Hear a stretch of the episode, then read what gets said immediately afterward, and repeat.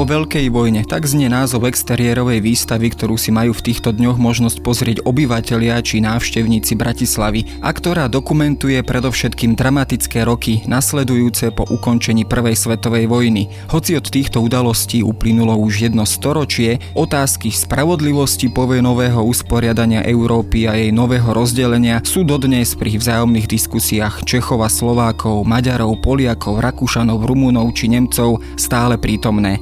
Zrodila sa totiž tzv. Nová Európa spolu s ňou aj niekoľko nových identít. Rodili sa nové štáty s novými či staronovými symbolmi. Námestia a ulice menili svoje názvy i svoj charakter a rodila sa aj nová generácia, ktorá si svoje občianské vedomie budovala už v nových pomeroch, v našom prípade v demokratických podmienkach Československej republiky. Avšak už ďalšie desaťročia ukázali, že ani tento stav nebol trvalý a s rovnakou rýchlosťou, ako sa menili medzinárodné či domáce pomery, mizli a objavovali sa nové verejné symboly a verejný priestor sa opäť transformoval. A v živote bežného človeka sa tak stalo hneď niekoľkokrát. Už klasický príklad predstavuje na Slovensku meno či socha Milana Rastislava Štefánika, čo teda znamenalo obdobie rokov 1918 až 23 pre Strednú Európu a zvlášť pre nás, pre Slovensko a ako sa menili ulice a námestia, ktoré na oko dobre poznáme v závislosti od aktuálnej štátnej ideológie a dokážeme sa dnes k verejným priestorom postaviť s adekvátnym pochopením a poznaním našej minulosti. Počúvate pravidelný týždenný podcast Dejiny. Moje meno je Jaro Valen, som zodpovedným redaktorom časopisu Historická reví a rozprávať sa budem s historičkou Tatianou Bírešovou z Centra edukácie a inovácií.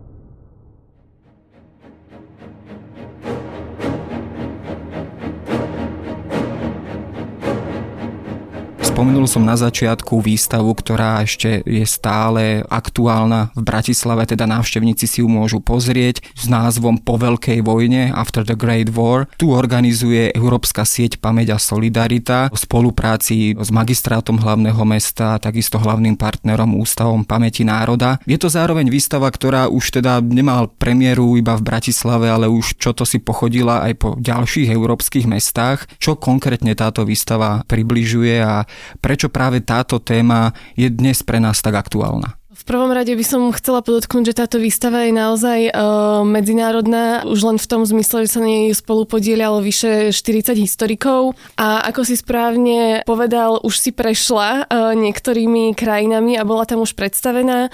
V Bratislave ju môžu návštevníci mesta alebo aj obyvateľia mesta vidieť teda od 4.7. do 22.7.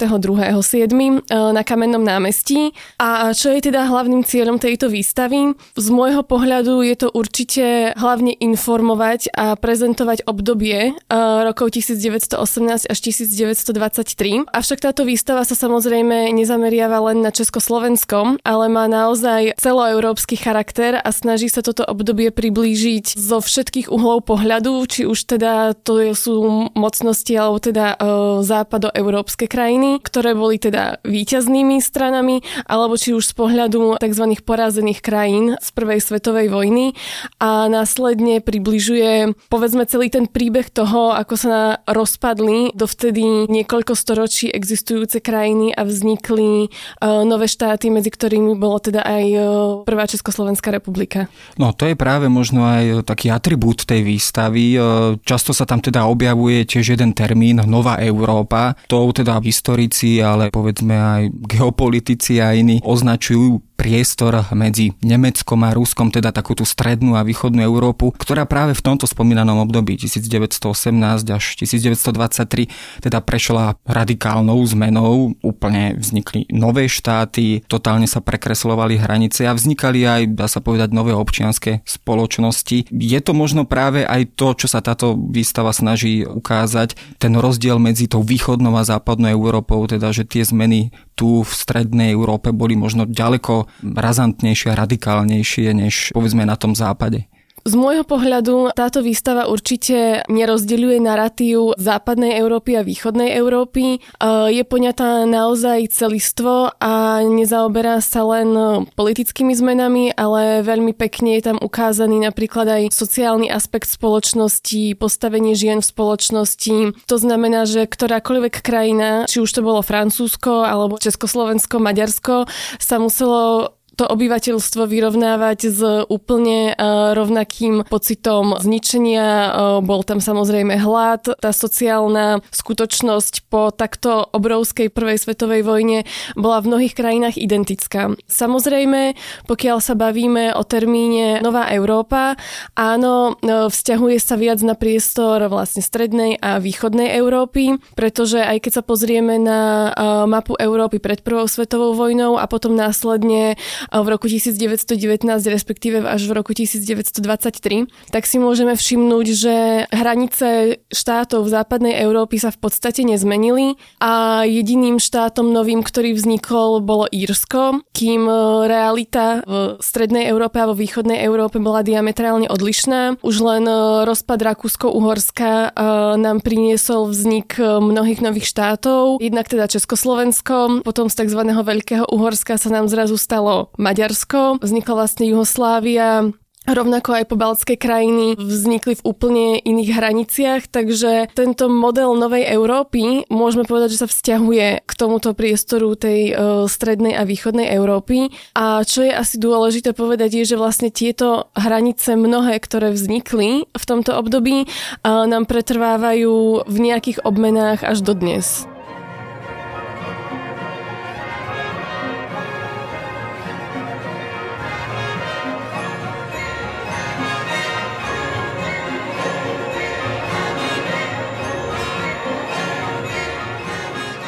hoci sme si prešli rôznymi historickými zlomami za to celé 20. storočie a práve toto obdobie predsa len určilo naše hranice, určilo aj tú našu dnešnú identitu, ale teda krátko po vojne, napriek tomu, že vzniklo veľké množstvo nových národných štátov, ktoré by mohli eventuálne na prvý pohľad e, spolupracovať, nebolo tomu tak, pretože naopak e, už tu hovoríme v tomto prípade o tábore tzv. výťazov a tzv. porazených a tu sa zrejme asi aj trošku rodila a modifikovala taká moderná identita týchto stredoeurópskych národov, klasický príklad Československo a Maďarsko, ako keby stali na dvoch opačných koncoch barikády. Je to problém, ktorý sprevádza Strednú Európu zrejme asi dodnes a do akej miery to táto výstava reflektuje? Samozrejme, tzv.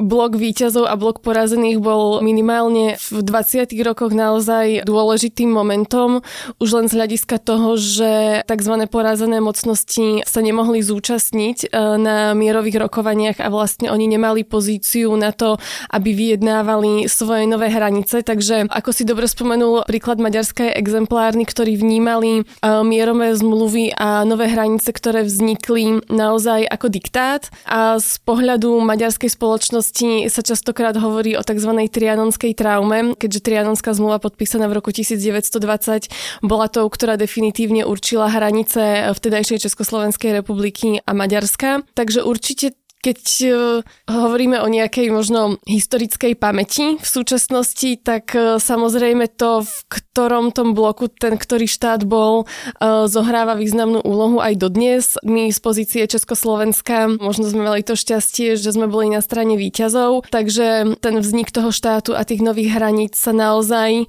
oslavoval, aj keď je potrebné podotknúť, že sa vo veľkej miere oslavoval z politických pozícií a tá každodennosť potom zase vyzerala trochu inak.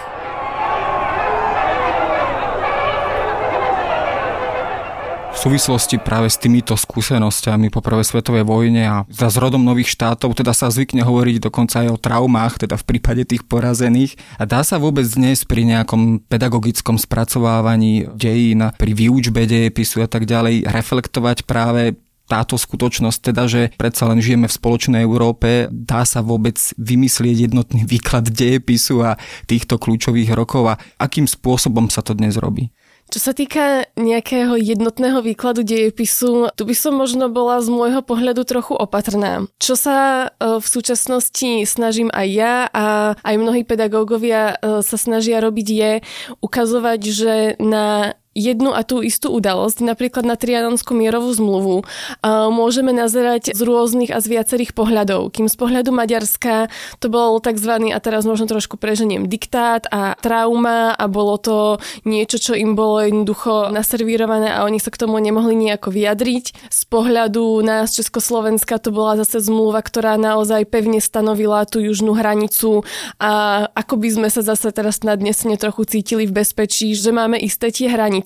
Takže jednotný výklad dejín, asi by sme sa možno o to ani nemali snažiť. A ani výstava, o ktorej sme sa bavili, tento jednotný výklad sa nesnaží podať, je naozaj objektívna, je faktografická, ale veľmi dobre je tam spracované to, že naozaj napríklad si tam môžete vybrať jednu krajinu a vy sa akoby dozviete ten pohľad tej krajiny alebo čo sa dialo s tou krajinou na udalosti medzi rokmi 1918 a 1923. Takže v tomto kontexte, a keď sa zase vrátim k tomu vyučovaniu dejepisu, môžeme hovoriť o nejakej multiperspektivite dejín. Dôležité je pochopiť, že tam nedochádza k spochybňovaniu toho, že sa nejaká udalosť udalosť stala alebo nestala, ale snažíme sa ukázať to, že presne je tam častokrát víťaz a porazený a stále tam sú dve strany, tri strany, niekedy tých strán je XY. Keď môžem povedať z vlastnej skúsenosti, tí žiaci tomu rozumejú, keď im to ukážeme, keď naozaj sa to neprezentuje len ako fakt a že tak to bolo,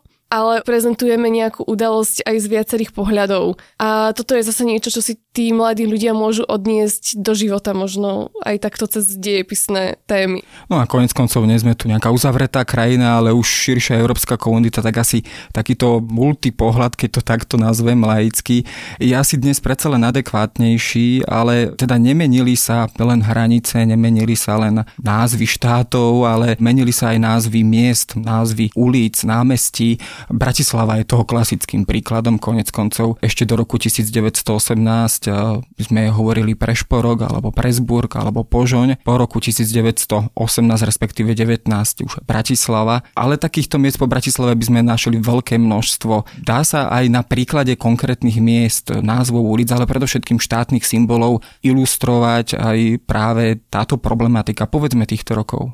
Určite áno. Začnem možno trošku viac zo široka, lebo považujem za dôležité povedať, že zmena nejakej symboliky, či už e, národnej alebo akejkoľvek sa odohráva pri akejkoľvek výraznej spoločenskej zmene. Takže zmeny, ktoré sa áno odohrali aj po prvej svetovej vojne, môžeme vidieť aj pred týmto obdobím, ale určite aj po tomto období. A je to vlastne veľmi prirodzené, pretože skúsme si predstaviť, že vznikne nový štát, štát, v našom kontexte nový československý štát a teraz vidíte na uliciach sochy napríklad Františka Jozefa I, vidíte tam sochy Bočkaja alebo Betlena a je to zrazu niečo, čo úplne nezapadá a zase trochu nadnesené do československého národného príbehu, ako sa začína prezentovať aj voči štátom, teda európskym iným, ale aj voči tým obyvateľom. Pretože je dôležité si uvedomiť, že tá idea toho štátu musí sa koherentne prezentovať nielen na vonok, ale aj dovnútra svojim vlastným obyvateľom. Tým pádom tieto symboly z nášho pohľadu uhorského starého režimu nezapadali do toho národného príbehu toho československého víťazného národa, ktorý si mohol konečne konštruovať e, ten svoj československý priestor. A presne tým pádom bolo potrebné tieto, a zase možno trochu nadnesenie, nežiadúce názvy, nežiadúce sochy z verejného priestoru odstrániť. Tým pádom vznikol priestor na zaplnenie a vlastne pretvorenie symboliky daných napríklad námestí alebo ulic.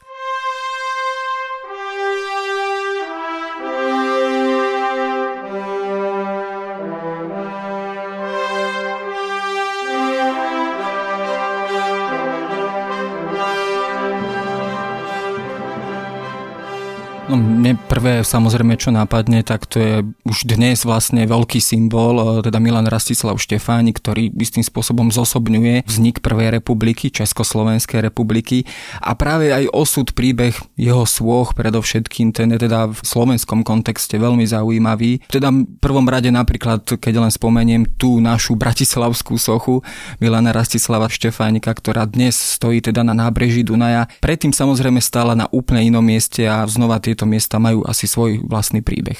Áno, socha, ktorá v súčasnosti stojí v Bratislave, nie je socha, ktorá by bola vytvorená úplne na novo. Táto socha už stála v Bratislave od roku 1938, čo je zaujímavé teda, že stála na súčasnom Štúrovom námestí, ale predtým, než tam stála samotná socha Milana Rastislava Štefánika, tam práve stála obrovská socha Márie Terézie. Takže tu môžeme vidieť, že zrazu panovníčka Habsburskej dynastie nezapadala do toho československého príbehu a táto socha jej bola odstránená v roku 1921. Následne teda sa otvárajú prvé diskusie o tom, že v slovenskom hlavnom meste by sme mali mať sochu tak významného Slováka, ktorý sa podíľal na vzniku prvej Československej republiky. Je zaujímavé v tomto konkrétnom príklade, že tá socha napokon vznikla až v roku 1938 trošku iný príbeh je, že tam bol ešte Leu za ňou, ale Milan Rastislav Štefánik ako taký prežil dokonca aj druhú svetovú vojnu a bol odstránený až potom v 50. rokoch. No, Leu samozrejme neprežil dlho, keďže zaznela tá slavná veta, že mačka musí ísť preč, a ktoré teda autorom bol údajne Adolf Hitler, ale teda dá sa povedať taká kadencia menenia týchto symbolov bola v Bratislave, ale aj po celom Slovensku pomerne častá. Asi sa viac menej prekrývala s tým, ako sa menili na Slovensku hranice, režimy, ako prichádzali povedzme iné vojnové konflikty, tak keď máme predovšetkým na mysli druhú svetovú vojnu. Ako sa dnes vôbec dá na tieto verejné priestory priestranstva pozerať z perspektívy bežného občana, bežného človeka, ale aj človeka, ktorý sa hoci len trošku venuje histórii. Nie je to taký zmetok symbolov, zmetok názvov, zmetok pamätí, ktoré vlastne tieto ulice a námestia spolu so sebou nesú.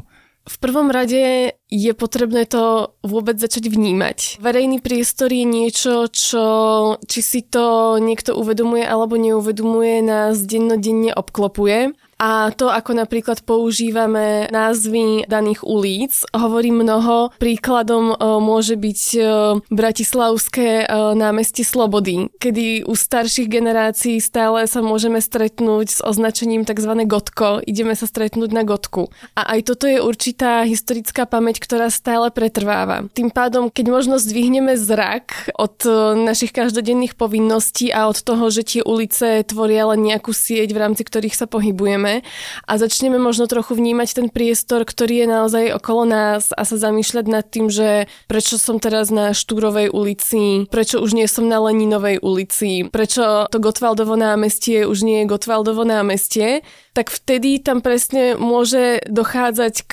rôznym zaujímavým uvedomeniam si a otázkam, prečo sa vôbec niečo takéto deje. Ešte potom, keď by som sa vrátila k sochám, tak tie sú predsa len o niečo viditeľnejšie ako tie ulice, lebo keď sa premenuje ulica, tak môžeme používať starý názov, ale keď napríklad vám zrazu odstránia nejakú sochu z vášho obľúbeného parku, alebo naopak na nejaké verejné priestranstvo tam tá socha je na novo inštalovaná, tak vtedy si môžeme začať klásť otázky, prečo tu už je, prečo tu už nie je, prečo napríklad toho Milana Rastislava Štefánika na to nábreží Dunaja tam v tom roku 2009 odhalili a prečo tá socha opätovne vznikla. A to je niečo, čo demonstruje to, k čomu sa my ako súčasná spoločnosť vzťahujeme. Tým, že nám napríklad dneska nevadí, že sa nejaká ulica volá Štúrová, znamená, že buď ten ľudový Štúr je pre nás, možno ako pre slovenskú spoločnosť alebo slovenský národ, tak neutrálny, že nám nevadí, alebo naopak až tak pozitívny, že chceme po ňom pomenovať nielen ulicu, ale ešte aj postaviť sochu, alebo že vlastne tá socha, ktorá tam stojí od 70. rokov, nám ani v súčasnosti nevadí.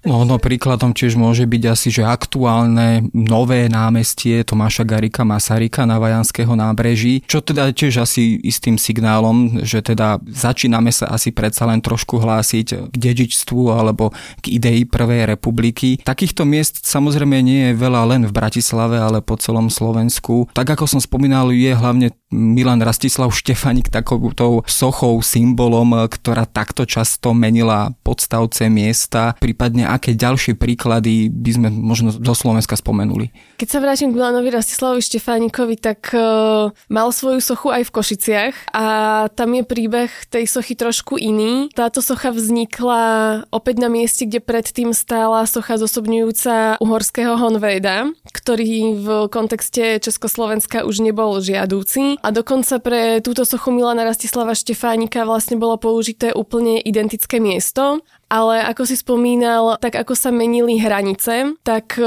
v roku 1938 Košice sa stali opätovne súčasťou Maďarska. Takže táto socha neprežila, bola odstránená a opätovne tam bola postavená socha oslavujúca maďarskú štátnosť. A zase táto socha oslavujúca maďarskú štátnosť bola opätovne odstránená po roku 1945. Takže príkladov máme viacero. Možno vzhľadom k československému príbehu je kuriózny prípad postavenia sochy svätého Václava, tiež v Košiciach a ako si e, mnohí poslucháči môžu predstaviť, e, kult svätého Václava nie je niečo, čo by nášmu slovenskému prostrediu bolo v tom čase blízke, pretože svätý Václav je naozaj e, svetec primárne Českého kráľovstva. Hlavne v prostredí bývalej svetoštefanskej koruny to asi zrejme bola trošku rarita.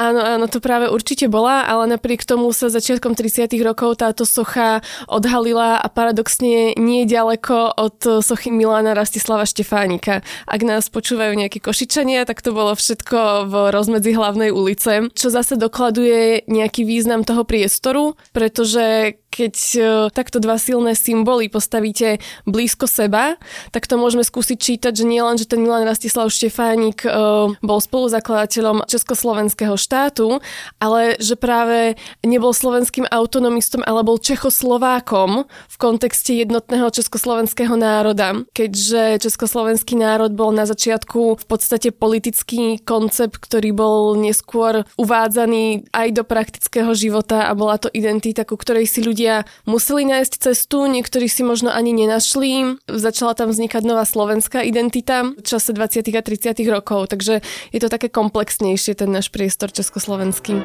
No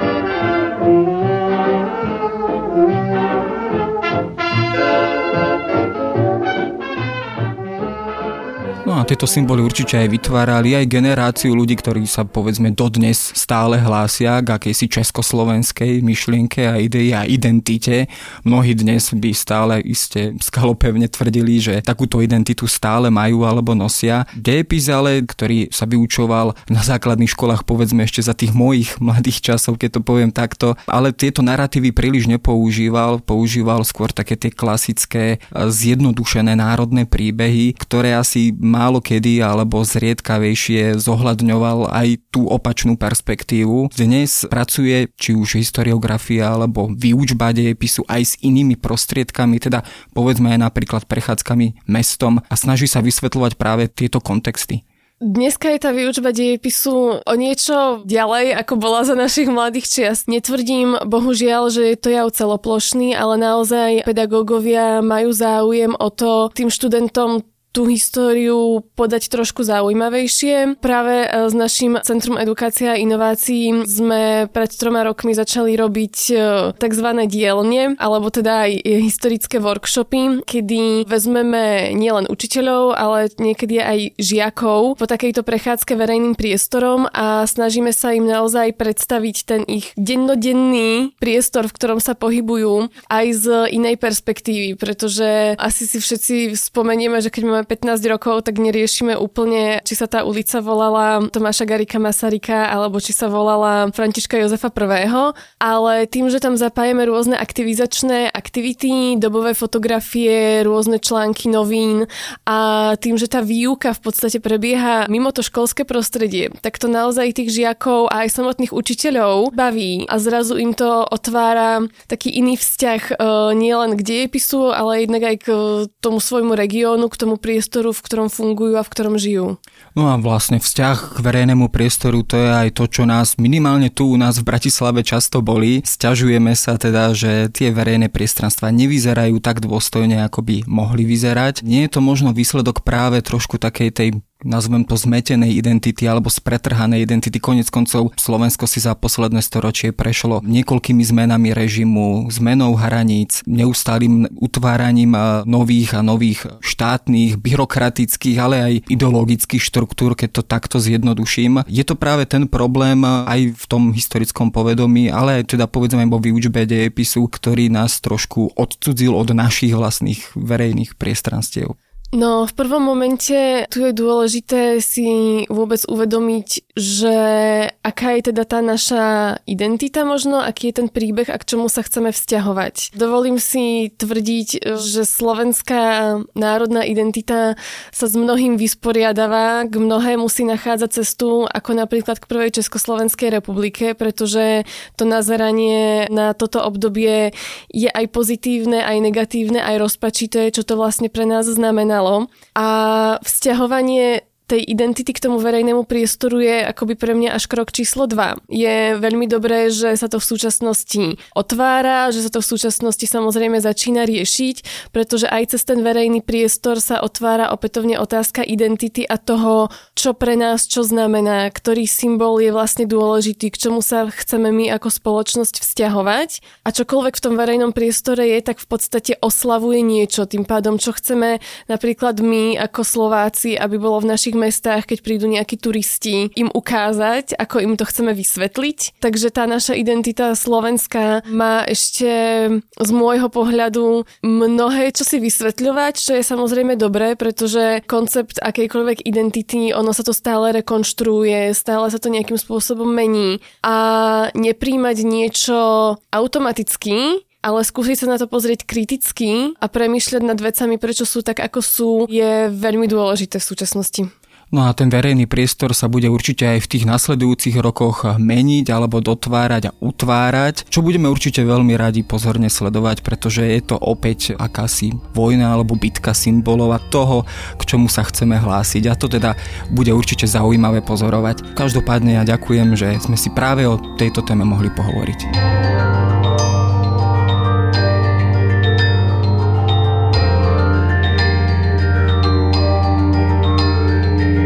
To je na dnes všetko. Počúvali ste Dejiny, týždenný podcast denníka SME a historickej revy. Podcast Dejiny vychádza každý týždeň v nedelu. Prihláste sa na jeho odoberanie vo svojej podcastovej aplikácii na platformách Google Podcasty, Apple Podcasty alebo v službe Spotify. Všetky diely ako aj odkazy na témy, o ktorých hovoríme, nájdete na adrese historická.revy.com alebo sme.sk lomka dejiny. Ak sa vám podcast páči, môžete ho ohodnotiť. Ak nám chcete poslať pripomienku, môžete sa pridať do podcastového klubu denníka Sme na Facebooku alebo mi napísať e-mail na jaroslav.valent zavináč sahy.sk. Ja som Jaroslav Valent a na výrobe tohto podcastu sa podielal aj Matej Ohrablo.